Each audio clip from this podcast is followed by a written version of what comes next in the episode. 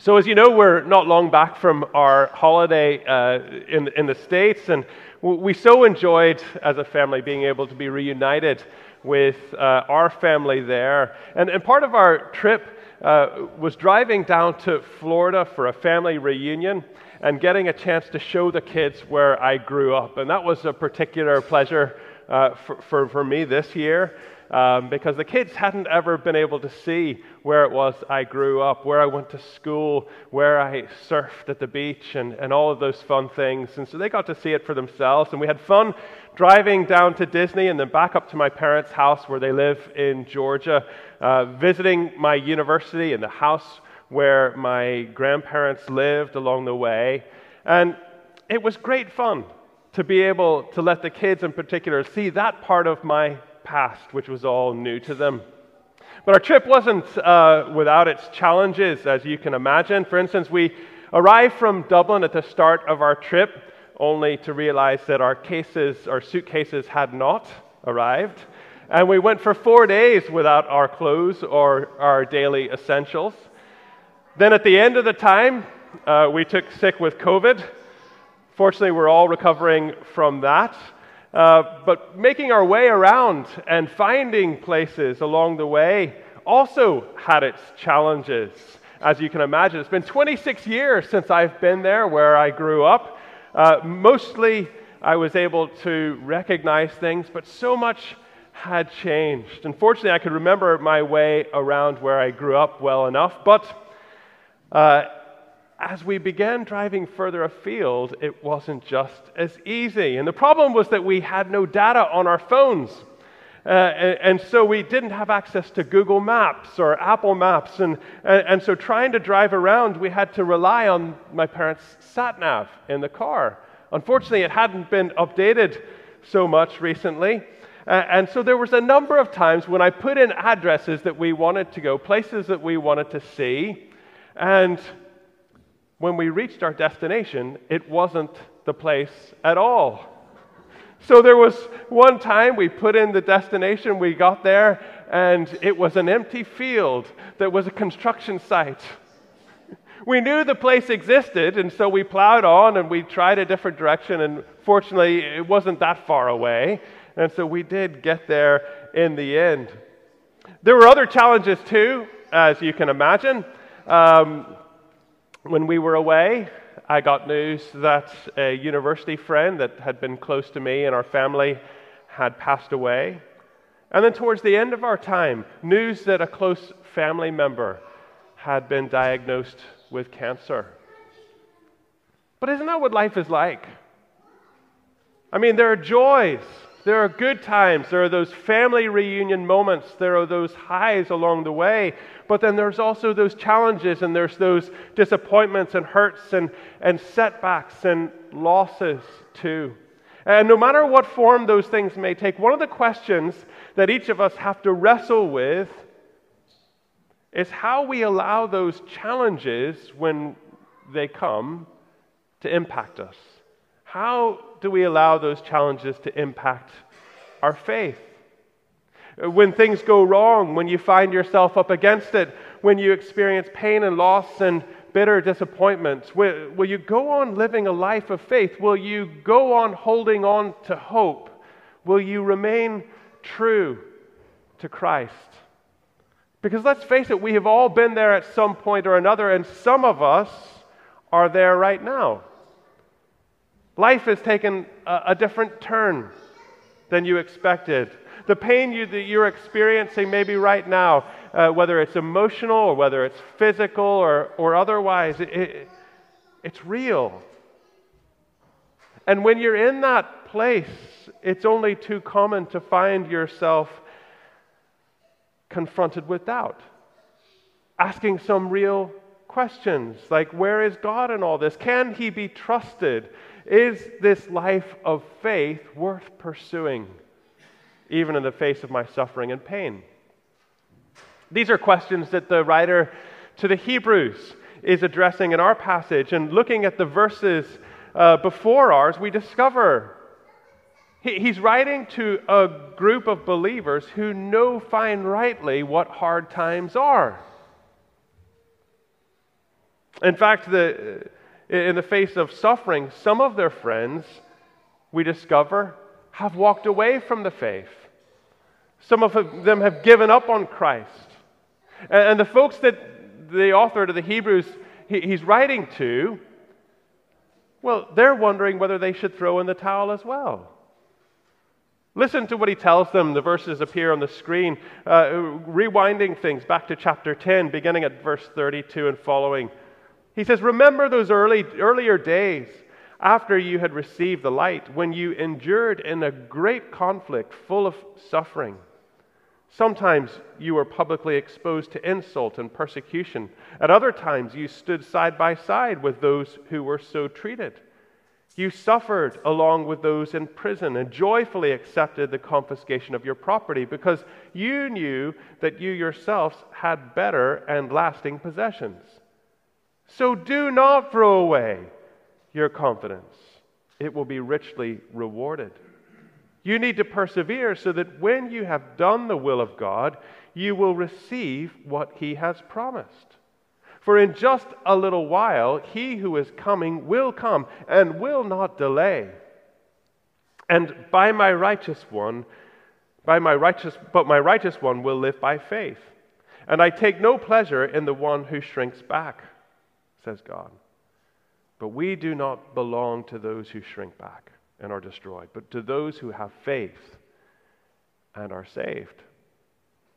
Writing to those who struggle with questions of faith and doubt into the midst of life's challenges and disappointments, the writer to the Hebrews says no matter what, you need to hold on to faith. Because faith is the only sure grounds, the only sure means by which we are saved. But what does this faith that he's talking about look like? Well, we read on together what he says next in our passage this morning. Now, faith is confidence in what we hope for and assurance about what we do not see. Let's read that one together, folks. Let's say it out loud. Now, faith is confidence in what we hope for and assurance about what we do not see. What does faith look like? The kind of faith that pleases God well, he begins by telling us that faith is connected to hope, and it involves both confidence and assurance about things we can't yet see. And this is fascinating, I think, for two reasons. Firstly, because we learn here that faith isn't about feelings. And secondly, because it's not about wishful thinking. As we all know, feelings come and go, and feelings can be deceiving. Someone says to you, How do you know you've got faith? Well, I just feel it on these, uh, warm and fuzzy on the inside about God, and it's great, and whatever else, and that's great, but that's not what faith is. Uh, in the honeymoon period of your marriage, if you're married and you've experienced that, or if you look forward to that yet to come uh, at maybe some point in your life, your emotions you're flying high. Uh, hormones are buzzing, adrenaline is pumping, life is like it's in HD 4K. But when the honeymoon period wears off, sometimes it's like you come back to earth with a, a bit of a, a thump. Is that because you no longer love your spouse? No. It's simply because that's the way that God made us. He hasn't made us, uh, designed our emotions to, to run on overdrive up here on this mountaintop experience for so long. If you did, you'd get burnt out. You'd collapse from exhaustion, from the excitement and the energy and everything else all the time. In the same way, we need to understand that our faith isn't about a feeling that we have, which we may or may not feel. Nor is faith about wishful thinking. God is not asking you to believe in something that simply takes your fancy. Yes, it would be a good idea if one day we went to heaven. That takes my fancy. I'll believe in that. Christianity isn't about wishing upon a star. Biblical faith is a settled confidence that something in the future which you haven't yet seen, but which has been promised by God will actually happen. because God will make it happen. Faith isn't blind trust, it's not a leap in the dark. Faith is believing that God's words that He has given to us in His Word will come true. Believing that the eternal, all powerful God who created all things, verse 3, who is infinitely wise, who is eternally trustworthy, who has revealed Himself through his word and in history through his son, Jesus Christ, whose promises have proven true from generation to generation, that his promises will indeed come true for you and for me. Your circumstances might look bad right now. Your feelings might be through the floor. But if you are a follower of Jesus Christ, then one day when he returns, you will reign with him in glory forever and ever. True faith eh, eh, involves accepting God's word and believing that there are realities in this world that our eyes cannot see, but that will one day certainly come to pass. And true faith means trusting in God so much that we're able to begin to enjoy the, the hope of our future reality even now in the midst of our present circumstances. And that means that even when the storms of life come, and they will come, deep down we can know God's peace. We can know His patience and His joy and His courage. We can get through it all with His help because we realize that our future hope is not based on our feelings right now. It's not based on how good or bad our present circumstances may be. It's not based on wishful thinking. Because that word assurance that the writer to the Hebrews uses here, when he says faith is confidence in what we hope for and assurance about what we do not see, that word that he uses there is referring to something of substance, something that's real.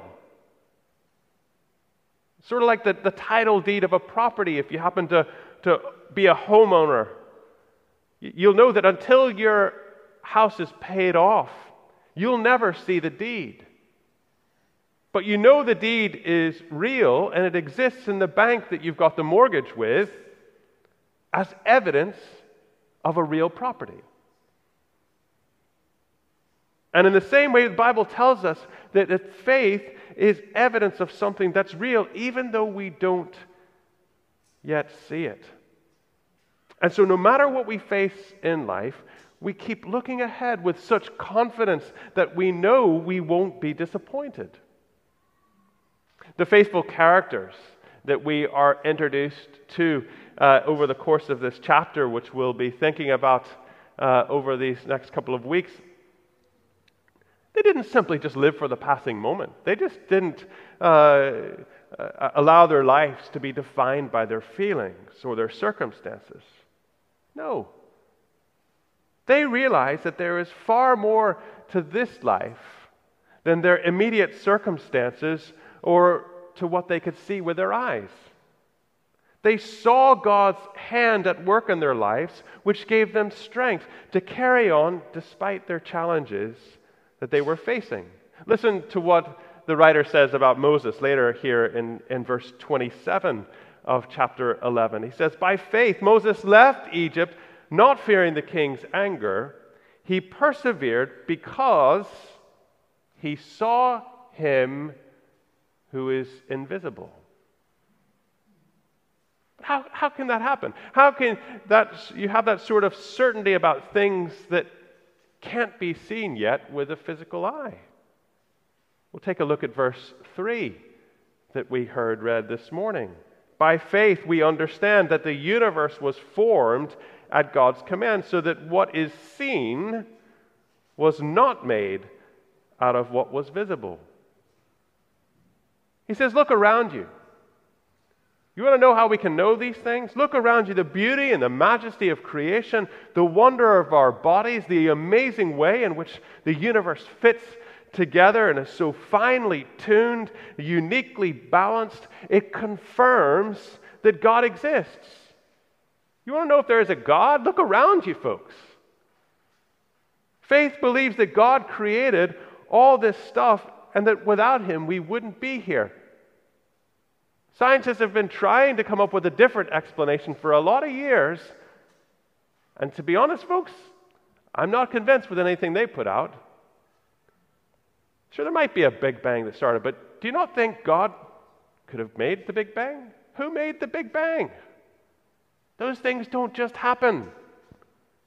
There has to be someone at the start that makes it happen.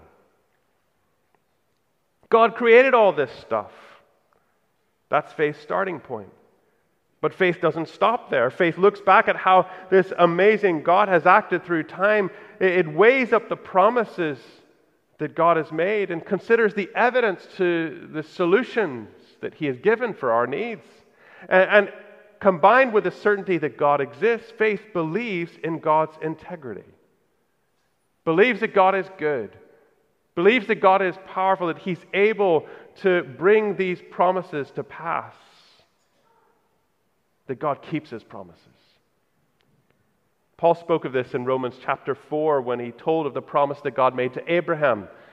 And speaking of Abraham, he says this He says, Yet he did not waver through unbelief regarding the promise of God, but was strengthened in his faith and gave glory to God, being fully persuaded that God had power to do what he had promised. The one who believes God exists and is faithful to his promises knows that she will not be let down. And as she waits, she hopes she doesn't give up. She doesn't distrust God because of circumstances or hardship or the passing of time.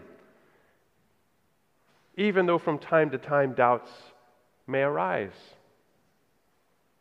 When asked to define faith, the renowned preacher Dr. Martyn Lloyd-Jones uh, simply said this faith is believing in God. That's faith in a nutshell. Faith is believing God.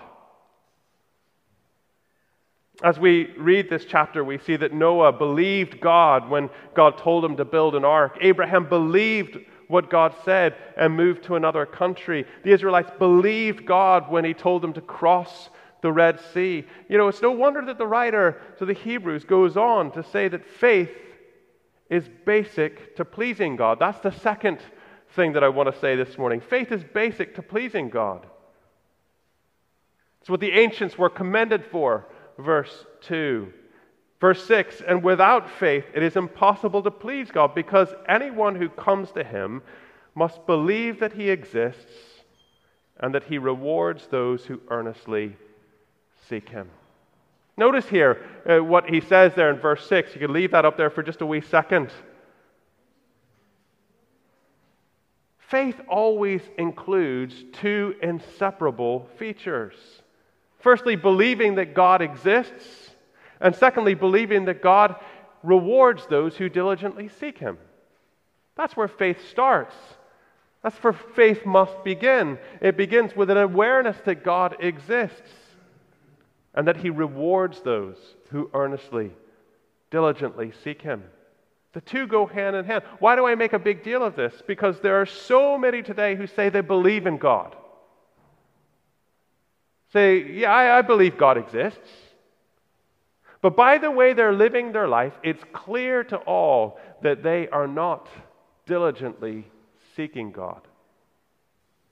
But there's no prize here for just believing that God exists. There's no prize for coming to the end of your life and saying that you believe in God. It's just sort of ambiguous sort of thing out there. James tells us that even the demons believe that there's a God, and they shudder at the thought of it.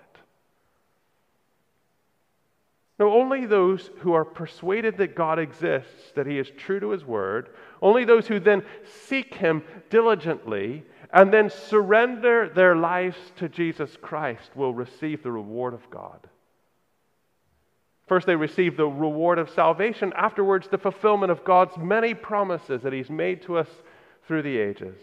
You see, the, the wonder of faith is that it gets its strength from believing God without seeing Him or seeing beforehand the tangible evidence of the things hoped for. But as we exercise that kind of faith in our lives, our faith becomes clearly visible in our actions and how we respond to our circumstances. In the same way that physical exercise makes us stronger, when we begin exercising our faith, we discover that we're increasingly able to face the pressures, the hardships, the difficulties, the challenges that we face in our life. And we discover that those difficulties are actually dwarfed by the greatness of God. As we see God's greatness at work in our lives, our doubts begin to dwindle and they're overshadowed by the glory of God and His awesome power. A faith like that shows itself in a life that's abandoned to God, as we see through the examples of all the people that follow in this chapter. As we read in verses 2 and 6, that's the kind of faith that pleases God. That's the kind of faith that brings his approval. That's the kind of faith that brings his reward. That's the kind of faith that leads to salvation and eternal life. In fact, without that kind of faith, it's impossible to please God. We've touched on this already, but as we close, the last observation I want to make from these verses is that in the face of life's challenges, faith puts us immediately in touch with reality, with what's truly real. And that's the great thing about faith. Far from being wishful thinking, truth, true faith pierces the illusion of our circumstances that tends to distract us, it tend to pull us away from God, and it puts us right back in touch with reality. When doubts begin to rise, when, when our hearts be, begin to fall with our feelings, faith steps in and, and puts us back in touch with the fact that an invisible God is real. And He's dealing constantly in this world and in my life. I may not always understand His ways. I may not understand his movements, but I can rest assured that he exists, and no matter what cards life deals me, God will fulfill his promises to me. I am safe in his hands. Only biblical faith can put us in touch with reality like that. Because biblical faith believes that there is another dimension to this life and this world than that we. There's another dimension that goes beyond what we can touch, beyond what we can see, beyond what we can taste, beyond what we can hear, beyond what's felt. There's more to life than our present circumstances. In the same way that, that looking at creation convinces us that God exists even though we can't see Him, faith tells us that there is an invisible spiritual kingdom of God and that all of the ultimate questions of life, the biggest questions that you might have about life and faith and the hereafter, they all, the answers to them all lie in the kingdom of God. So, at its core, faith believes God. It believes what God says about life. It believes what God says about you and how much He loves you. It believes what God says about His kingdom work and your involvement in it.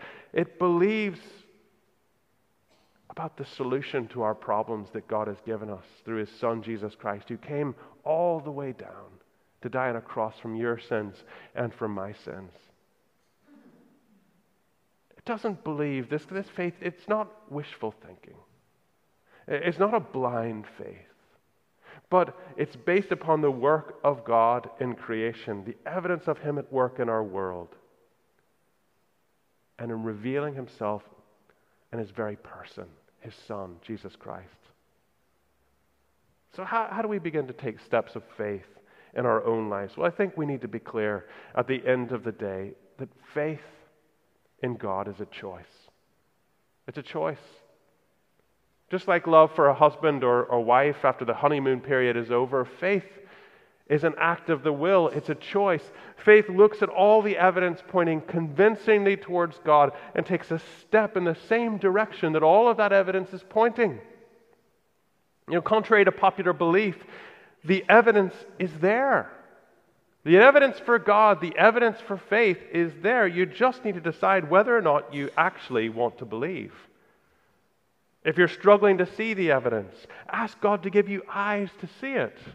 Open yourself to discovering that evidence for yourself. If you need help doing that, talk to me, talk to Noel, talk to David, talk to another trusted friend who knows Christ and has gone down that journey uh, before you.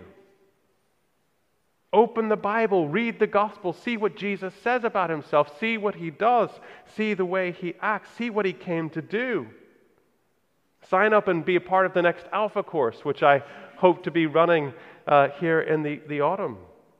Open your heart to God, invite Him to reveal Himself to you.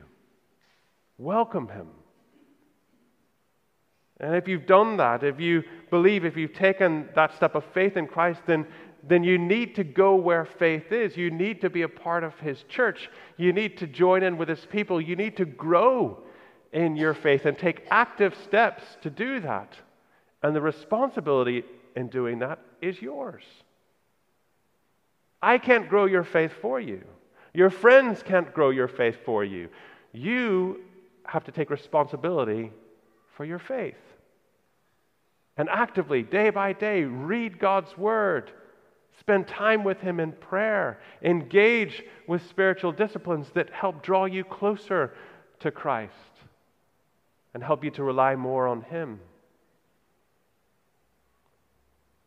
At the end of the day, Jesus tells us you need to make a choice about to, to begin the faith journey and then take steps to grow in faith once you've done that. He tells us that as you get to know the truth, as you begin to live and experience the truth of God in your life, though you may struggle with feelings of doubt in light of your circumstances, the truth will set you free. It'll set you free from the tyranny of doubt. It'll set you free from the tyranny of uncertainty. It will bring reassurance that settles your feelings. And so the real question of faith is do you want to believe? Do you want to believe? Bible says if we seek God with all our hearts, we will surely find him. Surely find him. But to do that requires faith. It requires believing that God exists and believing that He will fulfill His promises. It doesn't require us to answer all of our questions. Let's be clear about that, folks. It doesn't mean that when we come to, come to Christ and we, we, we begin this enterprise, that all of our questions will be answered. But it does require us to take God at His word to surrender our lives to Him. And when we do that, the Bible tells us that God will show Himself to us, and that will be enough. Those questions that we thought were blocks and blockades to faith will slowly diminish.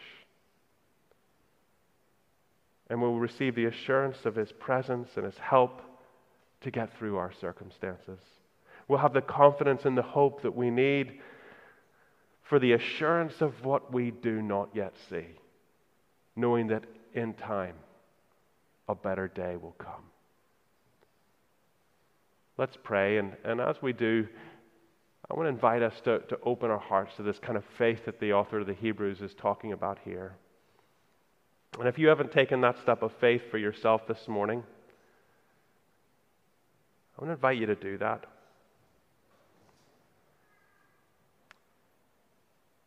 Just in the quietness of your own heart, maybe you just want to say these words quietly along with me as I say them. Lord Jesus Christ, I'm sorry for the things I have done wrong in my life. Please forgive me. I now turn from everything that I know is wrong. Thank you that you died on the cross for me so that I could be forgiven and set free. Thank you that you offer me forgiveness and the gift of your Spirit. Help me to believe. Thank you for your grace and your mercy for me. I receive your forgiveness and I receive your Spirit. Please come into my life by your Holy Spirit and be with me forever. and help me to follow you all the days of my life. Amen. And Father, for each of us today, wherever we are on that journey of faith, I pray that you'd strengthen our faith, strengthen our assurance in what we can't yet see, knowing that you exist, knowing that you are faithful and true, knowing that you will be true to your promises, and you will bring all of your promises to pass. Help us to grow in our faith daily as we seek to follow you. And with our lives, help us to be like the greats of old who bring glory to your name forever and ever. It's in Jesus' name we pray. Amen.